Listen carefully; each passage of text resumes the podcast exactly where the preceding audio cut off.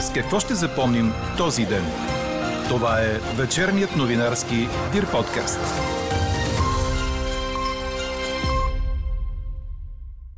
Влизане в еврозоната само при условие, че курсът лев-евро се запази 2 към 1. Тази позиция трябва да отстояват българските управляващи. Още от коментара на заместник председателя на бюджетната комисия в парламента професор Румен Гечев, очаквайте във вечерните подкаст новини. И още от темите, които ще чуете. Булгар Газ предложи 13% по-ниска цена на природния газ за юни. Бежанци припаднаха в Елхово от задох и горещина. В парламента поканиха деца за 1 юни. Сбиха се пред очите им. С какво още ще запомним този ден? Чуйте във вечерните подкаст новини. Говори Дирбеге. Добър вечер, аз съм Елза Тодорова. Чуйте подкаст новините от деня на 1 юни. До полунощ краткотрайните превалявания ще спират и ще се установи почти тихо време с незначителна облачност. Утре минималните температури ще бъдат от 12 до 18 градуса, а през деня между 28 и 33. Ще бъде слънчево с купеста облачност, но почти без валежи. Такива не са изключени само на изолирани места в планините, сочи прогнозата на синоптика ни Иво Некитов. България не трябва да отстъпва от позицията си, че ще влезе в еврозоната само при условие, че се запази фиксираният курс на лева спрямо еврото. Това са отстоявали няколко български правителства и не бива да се променя. Коментара направи за подкаст новините депутатът от БСП и заместник председател на бюджетната комисия в парламента професор Румен Гечев. Той припомни, че Европейската Централна банка и Съветът на Европа са двете институции, които решават дали дадена държава да бъде приета в еврозоната и при какви условия. И посочи възможните последици при промяна на сегашния курс лев-евро. Ако е различно от 2 към 1, не дай си Боже бих казал, това значи много сериозни неща. Това значи обесценяване на покупателната способност на българската валута при нейното превалутиране. Така че, примерно, ако една фирма има на сметката си 1 милион лева, при влизане в еврозоната 2 към 1, тя ще получи около 500 хиляди евро по сметката си, ще бъдат конвертирани. Но ако съотношението е 4 към 1, ще получи 250 хиляди евро. Казвам го като хипотетичен вариант. И затова българската страна трябва да продължи да настоява, че ние, както страните от Прибалтика, Латвия, Литва и Естония, когато те влязоха в еврозоната, те влязаха по своя фиксиран курс. И България също трябва да настоява, че ние влизаме в еврозоната само при условие, че курса се запазва 2 към 1. Това, което искат няколко български правителства вече и българския парламент, и ние не би трябвало да отстъпваме от тази позиция. Цялото интервю с Румен Гечев, както и резултата от днешната ни анкета «Очаквате ли курсът лев-евро да се промени?» ще чуете в края на подкаст новините. Компенсациите заради високите енергийни цени продължават и през месеците май и юни, реши правителството. За небитовите потребители ще се покриват 80% от цената за мегаватт час електроенергия над 200 лева. Министерският съвет реши още да удължи и през май подпомагането на битовите потребители на природен газ и за топлофикациите. Определена е компенсация от 70 лева и 90 стотинки за мегаватт час. А Българ Газ внесе в Комисията за енергийно и водно регулиране заявление за поевтиняване на синьото гориво от 1 юни. Компанията предлага цена от 141 лева и 28 стотинки за мегаватт час при цена през май от над 162 лева. Предложението на Държавната газова компания е за намаление с близо 13 на 100. На този фон столичният градски транспорт се нуждае от 140 милиона лева субсидия, за да може да покрие дефицитите си, получили се вследствие на пандемията и на последвалата енергийна криза. Диалог с държавата обаче липсва, казва за подкаст новините председателят на Комисията по енергийна сигурност и член на Транспортната комисия в Столичния общински съвет Прошко Прошков. Аз съм много за диверсификацията по отношение на енергийните доставки, но първо трябва да е честно и нелицемерно какво се случва, защото ако е вярно това, което редица медии цитират, че само газа за миналия месец е купен с около 100 милиона отгоре наценка, аз тогава питам в какво са взряли в договорите на ЦГМ, разпоредени са и се правят проверки постоянно. И в момента, включително кмета е изпратила Държавната финансова инспекция там. Но какво става с тия 100 милиона? От тия 140, които ни трябваха на нас, те 100 милиона изхарчиха е така за един месец за комисионна. Можеше да послужат за градския транспорт. Може да купат 200 хиляди карти едногодишни за градския транспорт на София. Може би е, хиперболизирам, но вие ме разбирате какво имам предвид с а, тази алегория. В момента през кресливи техни маши, бих казал, на управляващата коалиция в Общинския съвет, вероятно във връзка с предстоящите избори, никой не му пука всъщност какво се случва с истинската криза. Цялото интервю с Прошко Прошков очаквайте скоро в днес Дирбеге. И докато е под въпрос, ще спре ли градският транспорт в София заради високите цени на енергоисточниците, от днес в столицата е забранено придвижването с каруци. Забраната е заради чести нарушения на водачите на каруци и лошата грижа към конете и катърите, използвани за това. Още нещо в интерес на животните е, че министърът на околната среда и водите забрани вносът и развъждането на американска норка у нас. Заповедта е подписана днес, а аргументите на министър Борислав Сандов са, че условията в единствената ферма у нас са неблагоприятни и стават причина в последните години избягали норки да навлизат в територии от дивата природа и да нанасят щети. Четири автобуса с бежанци от Центъра за временно настаняване в Елхово са насочени към почивни станции в Стара Загора, Пловдив, Бургас и Ястребино. Първите украинци тръгнаха по обяд към определените им дестинации – Старозагорски минерални бани и Ястребино, докато мнозина от бежанците отново не знаеха в каква посока ще пътуват. Междувременно в лагера в бе извикан екип на спешната помощ, след като на няколко души им прилуша от високите температури и липсата на сянка на плаца в лагера, предаде БНР. Тази вечер на железопътната гара в Ямбол се очаква пътнически влак с още бежанци, които да бъдат извозени до центъра за временно настаняване. Какво не се случи днес? Президентът Румен Радев не възнамерява да участва заедно с премьера Кирил Петков в среща с френския държавен глава Емануел Макрон по темата Северна Македония, заради липсващия според Радев напредък по откритите въпроси между София и Скопие. Затова и няма условия за моя визита в Париж, категоричен бе държавният глава. Оценявам ангажираността на нашите европейски партньори, но искам да видя реални резултати, добави той. Коментара си Радев направи в Пловдив, където бе за откриването на изложението за военна техника и технологии Хемос. Във форума, провеждан под мотото Отбрана, антитероризъм и сигурност, участват изложители от 19 държави. А преди началото на заседанието на парламентарната комисия по външна политика, ресорният министр Теодора Генчовска коментира пред журналисти, че въпросът с Република Северна Македония не може да се реши до края на френското председателство на съвета на Европейския съюз. Попитана може ли премиерът да елиминира ведомството и по темата, тя беше категорична, че няма шанс външно министерство да бъде заобиколено. Говорителят на главния прокурор Сии Камилева е повишена в прокурор във Върховната касационна прокуратура. Това стана с решение на прокурорската колегия на Висшия съдебен съвет.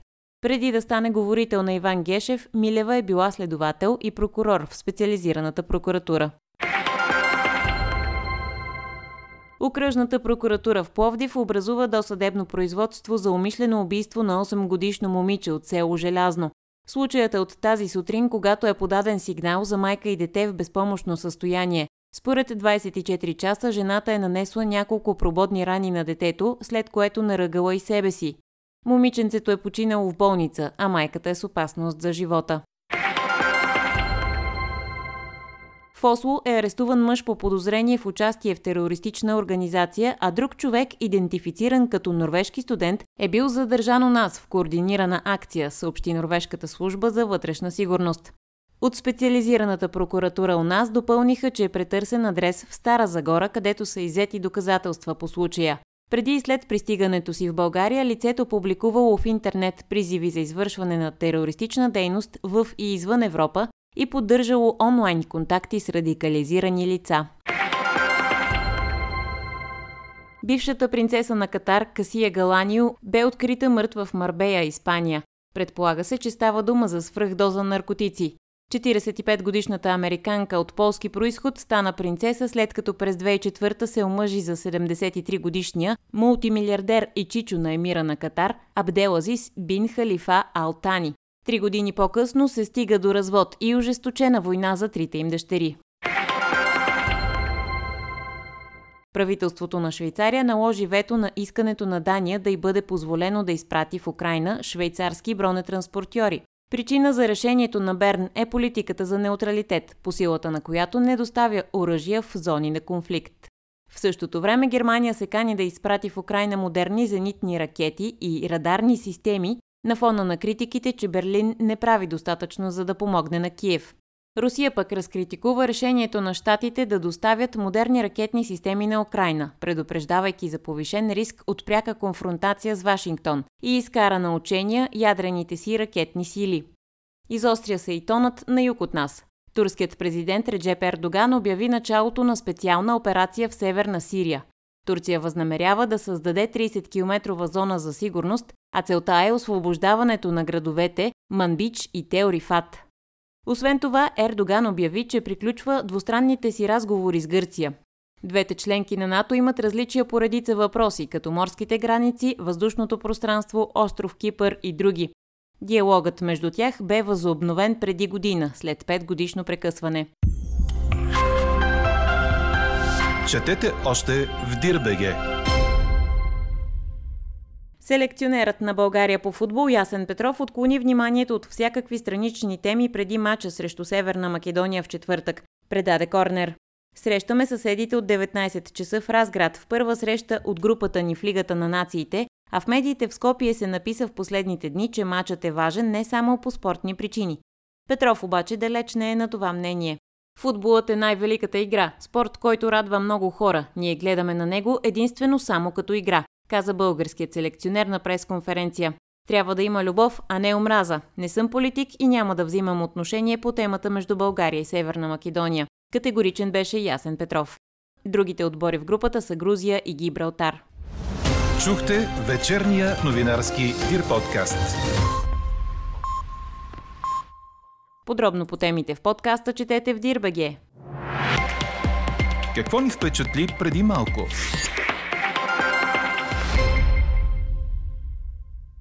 На 1 юни депутатите в 47-то Народно събрание предложиха истинско зрелище на специалните си гости – деца от Петрич.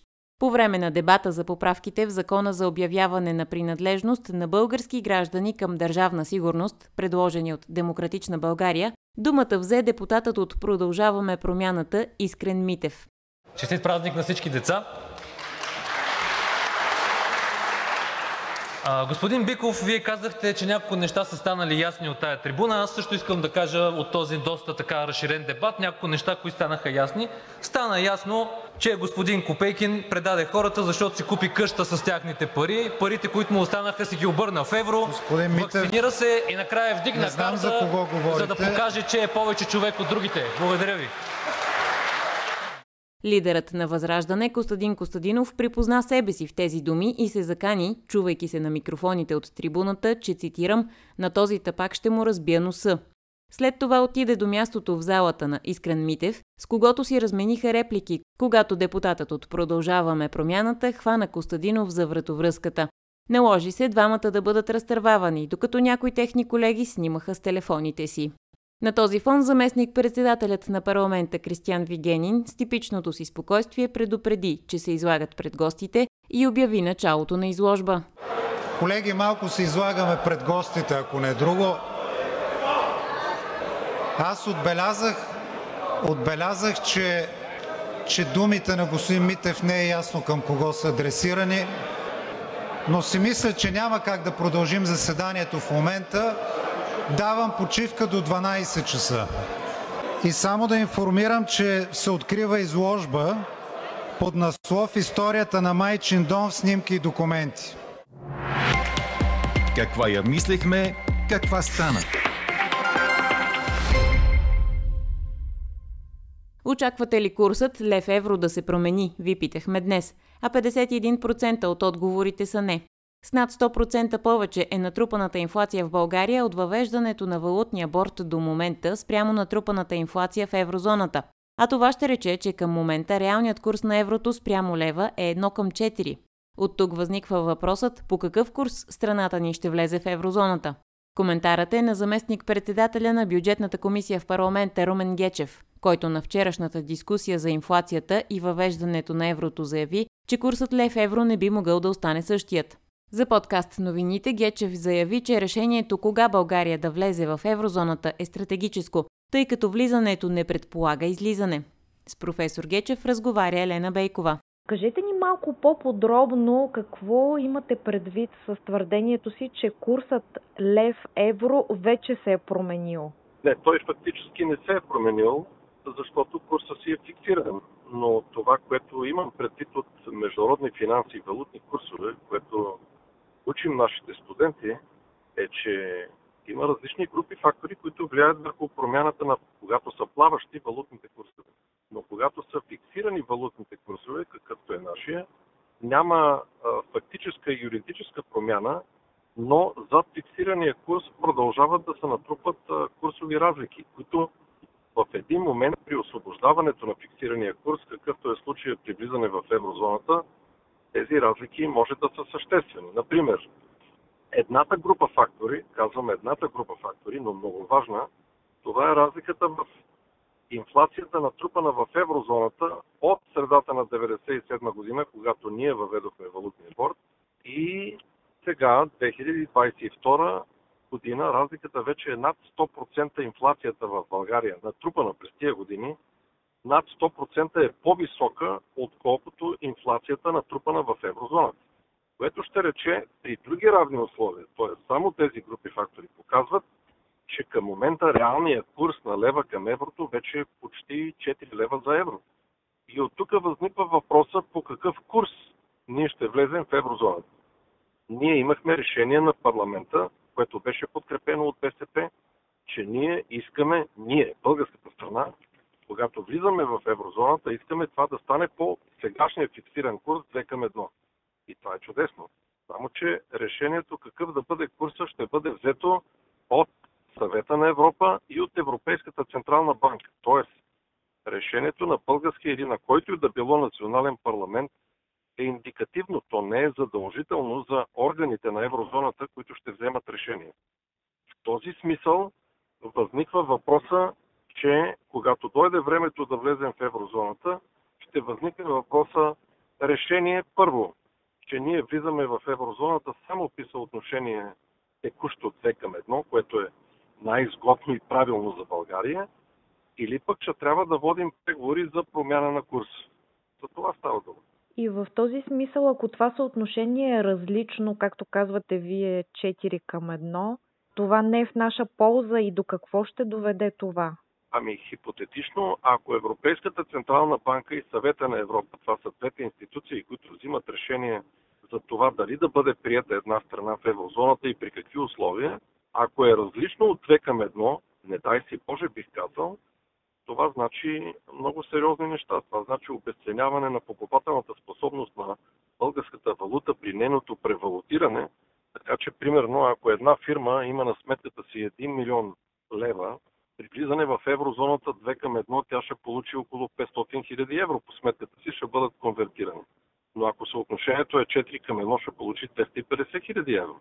Казвам го като хипотетичен вариант. И затова българската страна трябва да продължи да настоява, че ние, както страните от Прибалтика, Латвия, Литва и Естония, когато те влязоха в еврозоната, те влязаха по своя фиксиран курс.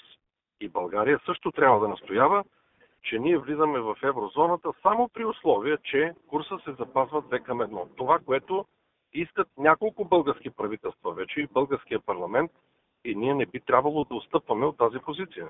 Има ли други моменти, за които трябва да се подготвят управляващите във връзка с въвеждането на еврото, за да бъде защитен националният интерес, както настоявате от БСП? Националният интерес ще бъде защитен, ако българите сме си направили добре сметката кога да влезнем в еврозоната. Тъй като дискусията не е дали да влезем в еврозоната, защото такава дискусия няма. България при влизането в Европейския съюз е подписала договор, който ни задължава да влезем в еврозоната. Но там не пише от кога. Защото Европейската централна банка, Съвета на Европа и Европейската комисия, когато сме подписвали договора, правилно са преценили, че всяка страна има свободата да решава кога да подаде молба, при какви условия да влезе в зоната защото влизането в еврозоната е въпрос на адаптиране на националните економики към нова не само а, парична, но и нова економическа среда на практика. И поради това в Европейския съюз по-голямата част от страните са членове на еврозоната. Но има, бих казал, задължително подлежащ на анализ групи страни, които не желаят да влизат в еврозоната и чието национални разчети показват, че те нямат економически, а и геополитически интерес да влизат там. Кои са тия страни? Те от страните са високо развити. Това са Швеция и Дания, които даже проведоха референдуми 2000-та и другата страна 2001 година, където шведския и датския народ казаха, че не искат да влизат в еврозоната. И от тогава вече повече от 20 години те не желаят да правят нов референдум, защото техните анализи показват, че те нямат такъв интерес. А тези две страни, Швеция и Дания, имат по-добри макроекономически показатели от страните от еврозоната. Тоест, те твърдат, ние направихме правилния избор, ние не влезохме в еврозоната, имаме по-висок жизнен стандарт, имаме по-стабилни финанси, имаме по-нисък държавен дълг, значително. Жизненият стандарт на Швеция и на Дания е по-висок от развитите страни в еврозоната по всякакви показатели, така че те са си направили избор, който се оказва удачен. Другите страни, които ние внимателно трябва да поручим също, са Польша, Унгария и Чехия. Те са по-развити от България и обърнете внимание, техните парламенти, президентства, правителства, даже неправителствени организации, също са категорично против и въобще нямат никакъв времеви хоризонт кога ще започнат преговори за еврото, защото очевидно близките 15-20 години те не виждат такъв хоризонт за преговори. И тук България трябва да направи своя избор на базата на нашия национален български интерес. Ние, българите, трябва да сметнеме коя от двете групи страни отговаря на български економически интерес. Дали да изчакаме или да бързаме да влизаме в еврозоната, тъй като решението ще бъде стратегическо. Да ви кажа защо. Защото влизането в еврозоната не предполага излизане след това. Няма механизъм разписан, по който една страна, ако разбере, че не е в нейния интерес, може да излезе от зоната. Така че наистина трябва изключително много да се внимава, преди да се вземе решението кой е удачният момент за влизането на нашата страна в общността на еврозоната. Така приключва днешната ни анкета. Новата тема очаквайте утре сутрин точно в 8. Приятна вечер! Слушайте още, гледайте повече и четете всичко в Дирбеге.